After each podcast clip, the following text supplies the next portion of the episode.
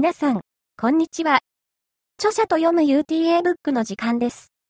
現在、愛、自分の中の自分、意識の展開、バージョン3を、著者、塩川佳代さんと共に読み進めています。本がお手元にある方は、本を手にして朗読を聞いてみてくださいね。今日は、第21回目の放送、20、平平凡凡ながら、我が道を行きます。ページ数では、145ページから151ページの部分です。では、塩川佳代さんに朗読をお願いします。20、平平凡凡ながら我が道を行きます。私は口八丁手八丁の類の人間ではありません。優しい言葉をかけ、優しい態度を示し、互いに頑張っていこうと声を掛け合う人はとっつきやすいかもしれません。私はどうもそういうことは苦手だからとっつきにくいみたいです。以前からあんたの考えていることが私にはあんまりわからないと母親に言われてきました。私は面倒見は良くないし逆に人から口を挟まれることもあまり好みません。生真面目でもなく几帳面でもありません。邪魔くさがりで面倒なことは嫌いです。多分に自己中心的なところがあります。また私はどちらかといえば一匹狼に近いと自分自身を評価しています。それだけに一つ間違うと地獄の奥底に転落です。あまり人の言うことを聞かないからです。自分で納得しない限り聞いているようで聞いていない。調子を合わせているようでそうでない。そのようなところがあります。しかし、それが案外学びを遂行していくという点において、プラスに作用したと思っています。一見短所なところも長所に作用していったのは、やはり自分の中に真実に出会いたいという純粋な熱い思いがあったからだと私自身は思っています。この世のどこかに真実はある。必ずある。何の取り柄もない私ですが、この思いを心に感じてきたというのが、ただ一点のいいところであり、すごいところと言ってもいいかもしれません。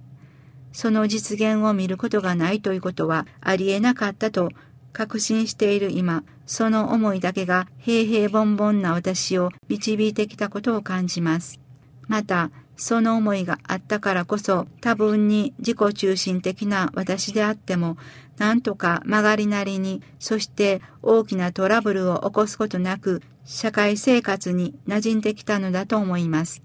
いいえ、それどころかただ我が道を行くことを許されていることを痛感してこれほど幸せなことはないと私は常々感じているところです。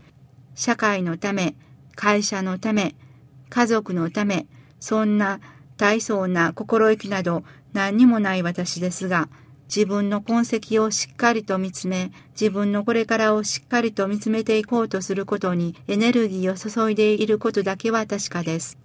また私は怖がりで臆病だけど考え方はしっかりとしています。自分の理念というか哲学を持っています。だからあまり人に世間になびいていかないのでしょう。もともと私には自分で選び、自分で遂行していこうという思いがありました。それによって自分に降りかかってくるものは自分で対処していかなければならない。結局は何事も自分のことは自分以外に解決はできない。自分が納得しない限りダメだ。転生を重ねた結果、そのような思いを強くしていったのだと思います。自分の理念、哲学が今世ようやくにして自分の中で納得できるものと出会えたということで私自身大変喜んでいます。今世私たちに本当のことを伝えてくれたのは大家留吉氏という人でした。大家留吉という一人の人間を通して真実の世界に触れさせていただいて本当に感謝しかありません。この出会いがなければ私たちには本当に明るい未来などなかったと言えるでしょう。私は大家留吉氏の伝えてくれたことを心で理解していると思っています。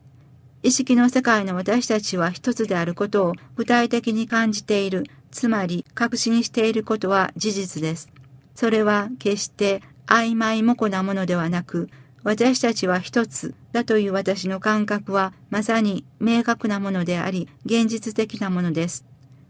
だから、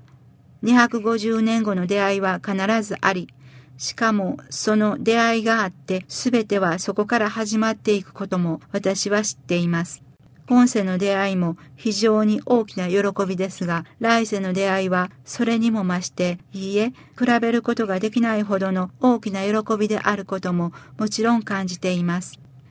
そのような背景を抱えて私は大家留吉氏と接しています。私は大家留吉氏を死と仰ぎ、鏡として自分の中に掲げる思いで見ているのではありません。そのような低次元で大家留吉氏を見るということは本当におこがましい限りだと思っています。私にとって大家留吉という存在はその程度にとどまるものではないからです。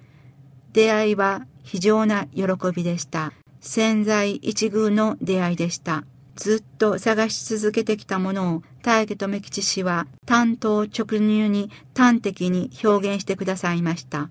私の意識の世界に多大な衝撃を与えていただいたのも事実です。